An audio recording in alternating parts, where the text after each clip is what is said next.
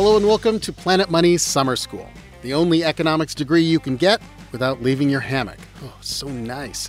This is class number six Taxes and Donald Duck. I'm Robert Smith.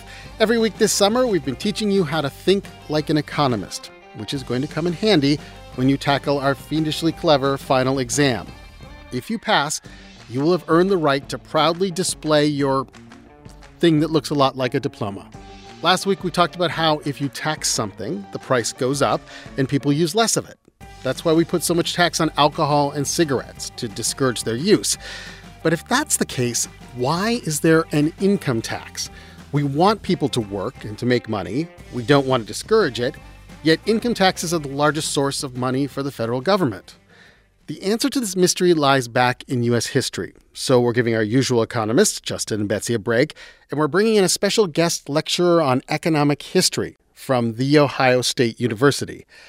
And we always say the. That's like Yes. required. That's, that, that's the law in Yes. Ohio. I feel like I should owe them money every time I, I say the word the. Yeah, I, I don't believe "the" is something that uh, can be trademarked. They've tried. I know they've tried. This is Trevon Logan, who is a professor of economics at The Ohio State University, specializing in economic history. Hi, how are you? So, as we're about to listen to an episode on the income tax, is there anything we should think before we listen to this episode about taxes in general, the role of the government? Taxes, I don't think, can be divorced from what government revenues are used for and the purpose of government revenues. And so you have to think about taxes as something that solves a fundamental problem of resource allocation, which is that the government has to do something to provide the services that it provides, not only perhaps to itself, but to the broader public. But the question is there are lots of different ways to achieve that end, and some of which are more efficient than others.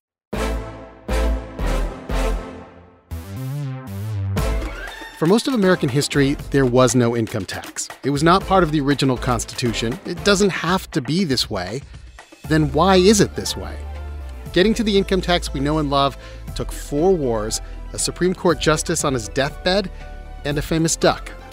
Coming up after the break. This message comes from Western Governors University. WGU is a nonprofit university committed to helping you reach your academic goals at an affordable price. They charge a flat rate tuition for every six month term, meaning the more courses you complete each term, the more affordable your degree becomes. Offering online bachelor's and master's degrees in business, IT, education, and nursing. Learn more about their offerings at wgu.edu/slash planetmoney. Support for NPR and the following message come from American Express. In 1850, American Express made a promise to back you in times of plenty and during times like this. That promise still stands. American Express is proud to support small business owners through this unprecedented time and whatever comes next. To help your small business get back to business, visit standforsmall.com. That's the powerful backing of American Express. Back in the day, as Netflix began to gain popularity, its rival Blockbuster was looking for an edge. At one point, the investors were asking Blockbuster to sell jeans in the store. Yeah, you just imagine these like older investors being like, you know what the kids want? They want jeans. You get a Tom Cruise movie and some stonewashed jeans. The downfall of Blockbuster and the rise of Netflix. Listen to It's Been a Minute from NPR. Today's episode originally aired in 2013 and was hosted by me and David Kestenbaum. So, the income tax is the largest source of revenue for the United States government. When people talk about paying taxes, this is what they mean. And it feels like a big part of being American. Every year we fill out the tax forms, we go through the tax tables, sometimes we write a big check. But our country has this really conflicted history with the income tax. It was not designed by our founding fathers. For most of American history, there was no income tax at all. In the early years, our brand new government needed some way to raise money, but there was no need to mess around with an income tax. The government had a much simpler way. Just tax the stuff that comes into the ports. For a long time, really, the only way that they raised money was using uh, tariff duties, you know, duties on uh, imported goods. This is tax historian Joe Thorndike. And tariffs are simple, right? You send out a tax collector to all the major ports, ship pulls into port, you just go through the manifests, check the cargo, and you add up whatever you want to tax sugar, guns, books. Simple. But there is one big problem with tariffs. They fail you the one time you really, really, really need revenue. Tariff duties are a great way to raise money as long as you're not fighting a war. Yeah, because someone's blocking your port, right? yeah, or, or sinking your ships on the way yeah, on the way across the ocean. right. Um, and that that does tend to depress trade a little bit. So when in the United States do people start to think and talk about an income tax? Well, you know, the uh, earliest reference in American history that I know of comes during the War of 1812 when the Treasury Secretary sort of throws it out there. It's it's really kind of a throwaway in a report that he sends to Congress, you know, hey, we could consider taxing incomes. But this suggestion during the War of 1812, it goes nowhere. An income tax is actually a very complicated thing to pull off successfully. There are three big obstacles to getting it right. The first obstacle is logistics. Like, how do you make sure people pay a percentage of their income? Oh, it's enormously complicated because it really does come down to the individual who's filing this return, and that person, we're going to expect them to begin with, just to keep track of how much they're earning. Then you expect a lot of honesty from them about reporting those records to the government. And to make sure that they're actually doing the job, you then have to create this huge administrative apparatus to go in and enforce it. And you have to give these people the power to dig through the personal financial records of every taxpayer. And that's usually pretty unappealing to taxpayers. And the government is not going to radically reform the tax code unless it has to, unless there's something incredibly expensive it needs to fund. This is how a lot of taxes come about. There's a war. And in fact, 50 years after the idea of the income tax is first floated, such a war comes to pass the Civil War. This is a very, very, very expensive war. Congress needs money to feed its soldiers, buy guns, cannons, ships. So this time, it's not just one guy bringing up the income tax as a suggestion. This time, Congress makes it law. And even more importantly, they come up with a way to enforce it. Congress provides for the creation of the Bureau of Internal Revenue, this is the first real income tax in the United States, but it doesn't look quite like the one we have today. During the Civil War, only the wealthy had to pay income taxes. And the government does this really very clever thing to get rich people to pay it. It makes tax returns public. During the Civil War, anyone could go in and look up your income tax return, or at least your report of how much you earned.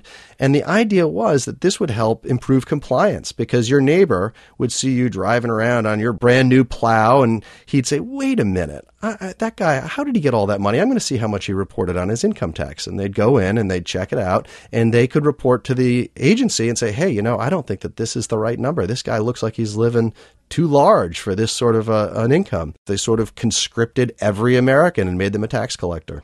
So, who was living large in, let's say, Washington, D.C. in 1864? Well, we pulled up a copy of the tax assessor sheets for D.C. during the Civil War, and uh, there happens to be a, a guy here, Abraham Lincoln, address White House. Although he can just write White House. Everyone knows where it is. It's right in the center of town. and the, and the taxes he paid, I'm sure people were very interested in this. One thousand two hundred and ninety six dollars. There are also entries here for uh, restaurant owners, for liquor dealers, some guy who lived on a longboat, maybe in the Potomac River.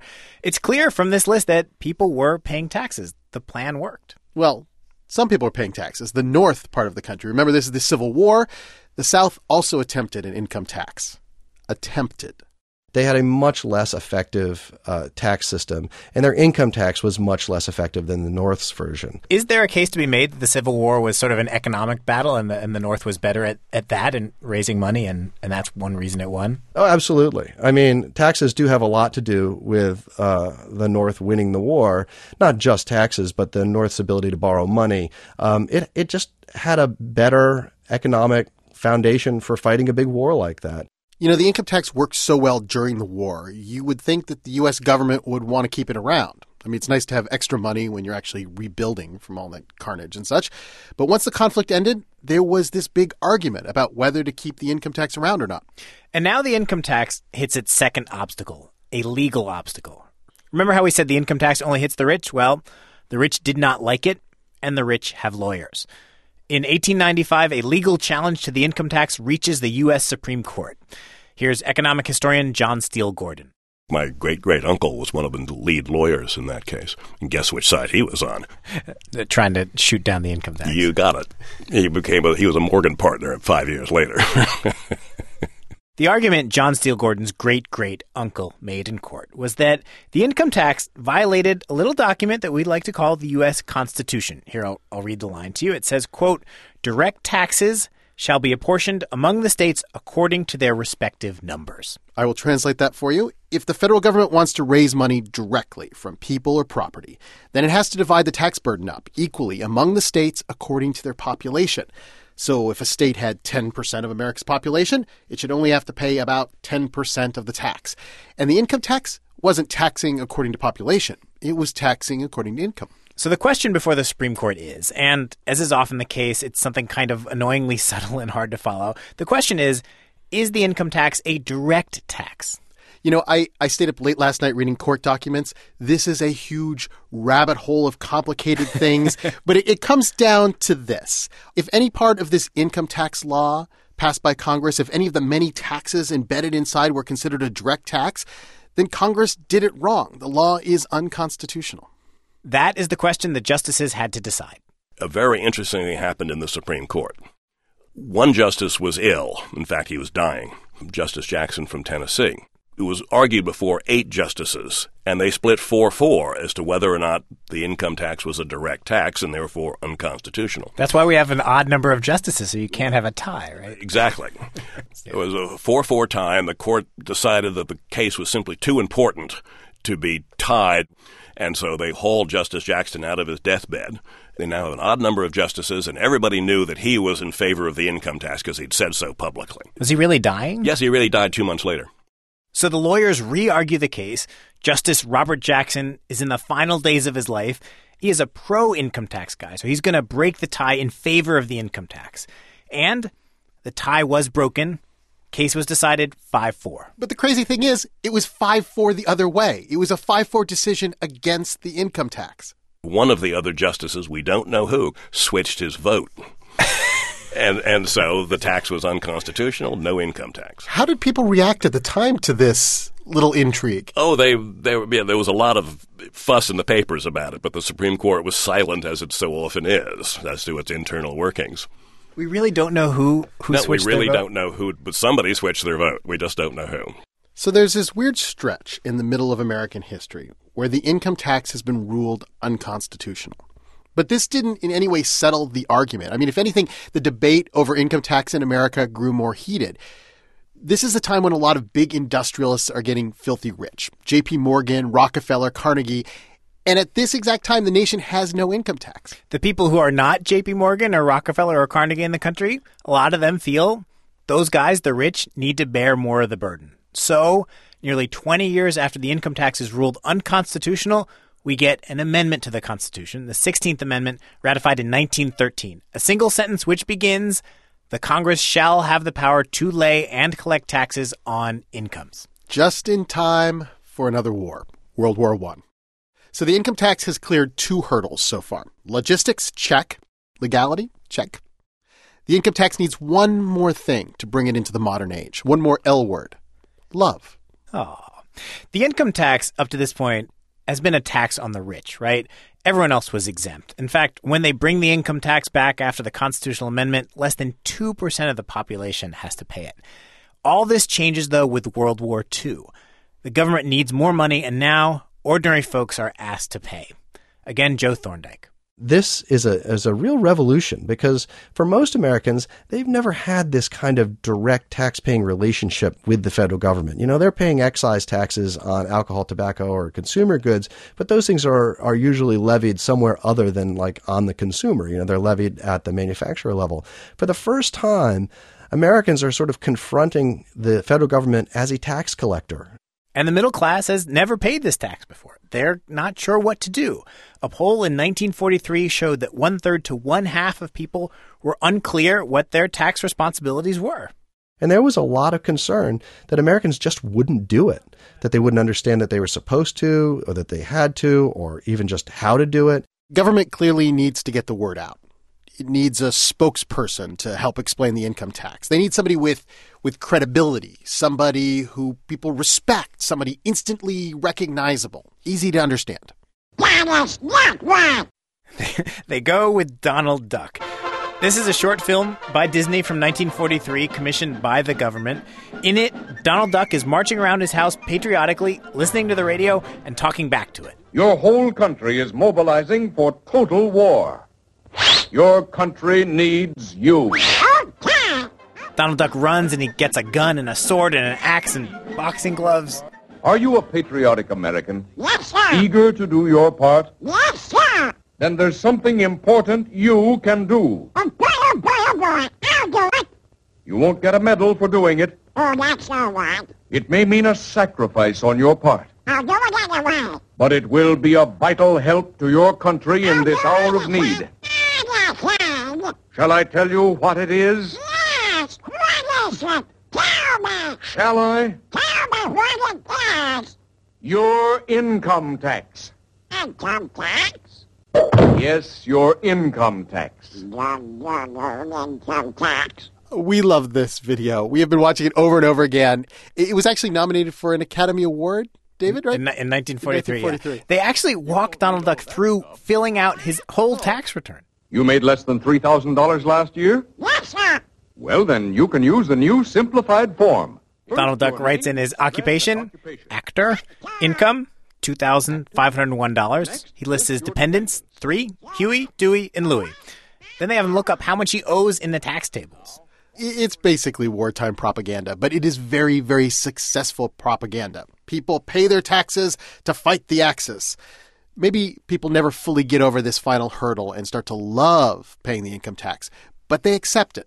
In 1944, a poll shows that 90% of Americans think the tax code is fair.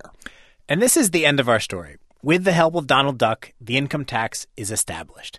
And the debate shifts in America. It's no longer should there be an income tax or not. After World War II, the heated argument becomes a fight over who pays what. Tax rates for the rich go up and down. Exemptions get piled on top of loopholes, which get piled on top of credits.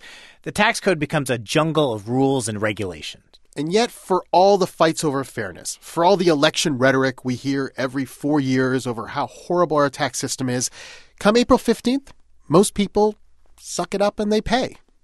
Again, tax historian Joe Thorndike. I think what's remarkable about Americans, there is an anti tax strain, but just as impressive is the willingness of Americans to actually pay their taxes. It, to some degree, this has to do with wars, but wars can't explain why people continue to pay their taxes during the long periods of peace. I think that Americans, by and large, over the decades and centuries, have felt like the government is giving them something they want and they're willing to pay for it. I really think it's almost that simple an equation. And when faith in government starts to erode, which I think has happened significantly in the last several decades, then willingness to pay taxes begins to erode. And you start to see numbers like that 90% of, you know, uh, of Americans think that the tax system is fair. Those numbers start to drop pretty dramatically. They're not in the basement, even now. Um, people tend to be remarkably okay with the amount of taxes that they're paying. Their real suspicion is that other people are getting away with murder. And that makes them feel like a chump. I paid my income tax today. I never felt so proud before to be right there with the millions more who pay their income tax today. Ten thousand more, and that ain't hay. We must pay for this war somehow. Uncle Sam was worried, but he isn't now. I paid my income tax today. That was historian Joe Thorndike and my co host, David Kestenbaum, from an episode that first aired in 2013. We were so young, so young back then. Stay with us as our economic historian, Trevon Logan, helps us dissect how once you have a tax code, it becomes so much more than just a way to raise money. It becomes a way to change behavior. After the break. This message comes from NPR sponsor Microsoft. The world has changed, and Microsoft Teams is there to help us stay connected. Teams is the safe and secure way to chat, meet, call, and collaborate. To learn more, visit microsoft.com/teams. Black voters play a crucial role for any Democrat who seeks to win the White House, but some big divides amongst that bloc and some serious ambivalence could determine who is elected president this November. Listen now on the Code Switch podcast from NPR. And we're back with Planet Money Summer School. once the United States had an income tax, the government pretty quickly saw that what they had was not just a great way to raise cash. The income tax was a tool. For instance, the government decided that the income tax would be progressive, meaning that people who made more money would pay a greater percentage of their income. And that money could then be used to help people with lower incomes. Okay, that's simple enough. But the tax code got more and more complicated as the government tried to do more and more with tax incentives and tax disincentives. To talk about this, we're bringing back in our professor of economics from The Ohio State University, Trevon Logan. Hey, Trevon. Hi, how are you? So let's start with the big picture here. If you tax something, you make it more expensive and you get less of it. If we tax income, we're essentially taxing people's capacity to work do we get less incentive to work? So theoretically, that could be the case that there could be disincentives to uh, very high taxes. And depending on how you would actually implement a tax code, it could certainly discourage people from earning lots of income. The way that it would actually operate is depending on what the tax rate would be, people could invest time instead of being productive and earning additional income into finding ways to avoid paying taxes on the income that they have. It certainly seems that that's true, though, right? In terms of tax avoidance. For, for, yeah. For, and I think another piece of this, uh, there, there's some great research um, for interested people from uh, Christina and David Romer, who are at the University of California at Berkeley about these early tax rates. And one thing that they found was that tax avoidance was actually quite uncommon in the 1920s. And part of the reason for that is because the tax rate itself applied to very few households, but also the tax code was very simple. So, a simple tax code, it's very hard to get around it. If you think about how complicated the income tax code is in the United States today, it is very easy to find loopholes in that. And in fact, that becomes its own industry because the tax code itself is very complicated.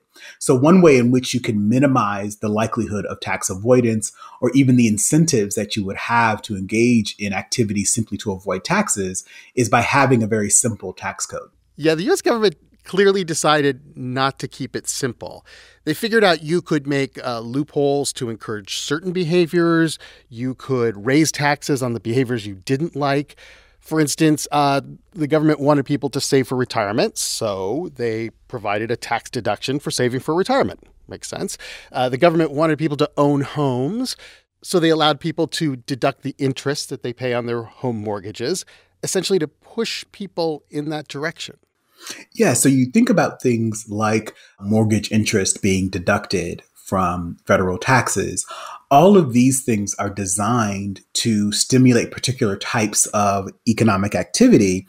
And at the other spectrum, you might put taxes on items such as cigarettes or alcohol to discourage their consumption. And so the tax system can push you to do certain things by making it tax advantageous and it can discourage you from doing other sorts of things by making them more expensive through the tax code itself. This almost argues that even if the US government could figure out another way to fund itself, there is a value to having a tax system at its fingertips to get people to do things. uh, I, I, I'm going to. I don't want to make you argue for how wonderful taxes are. Uh, you know, there's one great thing that was said in the episode that I think is very important is, is about taxes being a duty of, of citizenship. And I think one of the most interesting aspects of that today is I'm not sure how widely shared that view is. So, do people view taxation the way that they view voting? Do they view the goods and services that they receive from the government, which are financed through taxes, as something that is a part of their citizenship in which they have contributed to this common pool which provides these goods and services? That's actually a really open question about our political economy because it changes the ways in which we start thinking about the purpose of taxation and then also the degree to which we support particular types of taxation or tax exemptions to encourage or discourage particular types of activity. If we look around the world, when you find societies where people are paying their taxes, it usually does show a, a, trust overall in in the system. In other words, there are countries where people do not trust The government, they think they can get away with it, and the percentage of people who pay their taxes is extraordinarily low. I mean, in some ways, the fact that taxes actually get paid, maybe not at the full extent they should, demonstrates trust in the US government. Yeah, one of the basic aspects of the tax system that we have now is most people are paying their taxes because they're paying them throughout the year. So tax day is just the day of reconciling their books. And that's a different way of thinking about the relationship that households have with taxes. There's some great work by Damon Jones about why households would want to have this over withholding of their uh, tax obligations throughout the year. If you think about it from a basic economic standpoint, it makes no sense to have over withholding. But for a lot of households, over withholding is actually a form of savings. And so they use their income tax refund for consumption purposes. And that's one of the things that people will see through the tax code is that it can have a variety of functions that have nothing themselves to do with taxes, but could also be used as actually a savings device. Professor Trevon Logan, thank you so much for talking with us. Thank you. Professor, when we do these summer school classes, we ask the instructor to give a sort of mental homework assignment that people can do over the next week. Have you thought of one about taxes? You know, in this current state, I think uh, it might be really good to add up all the taxes that you have paid in a week. Oh, really? In a week? Yeah. In a week. But also think about all the taxes that you have paid on items that you may be ordering online when you go to uh, shop, and think about the, the total value of the taxes that you have paid uh, in any one particular length of time a week, two weeks, um, a pay period, etc. Don't forget your property taxes, your sales taxes, your local and state taxes, too. Yes. Don't want to forget those, they add up. Professor, thank you so much for speaking with us. Thank you. Let us know what you came up with from our assignment this week. We're Planet Money at npr.org, and we'll be picking out some of the best answers for our special graduation episode. You can also find us on social media Facebook, Instagram, Twitter, and TikTok. We're at Planet Money. And as a disclosure, TikTok helps fund the NPR content that appears on that platform. Today's class was produced by Lauren Hodges with help from Darian Woods, Liza Yeager, James Sneed, Alexi Horowitz Ghazi, and sound design from Isaac Rodriguez, who's edited by Alex Goldmark. Trevon Logan is a professor of economics at The Ohio State University and associate dean in the College of Arts and Sciences. Betsy Stevenson and Justin Wolfers will be back in two weeks. Next week's class is refreshing. It's the real thing, it's the choice of a new generation. Yeah, it's about advertising.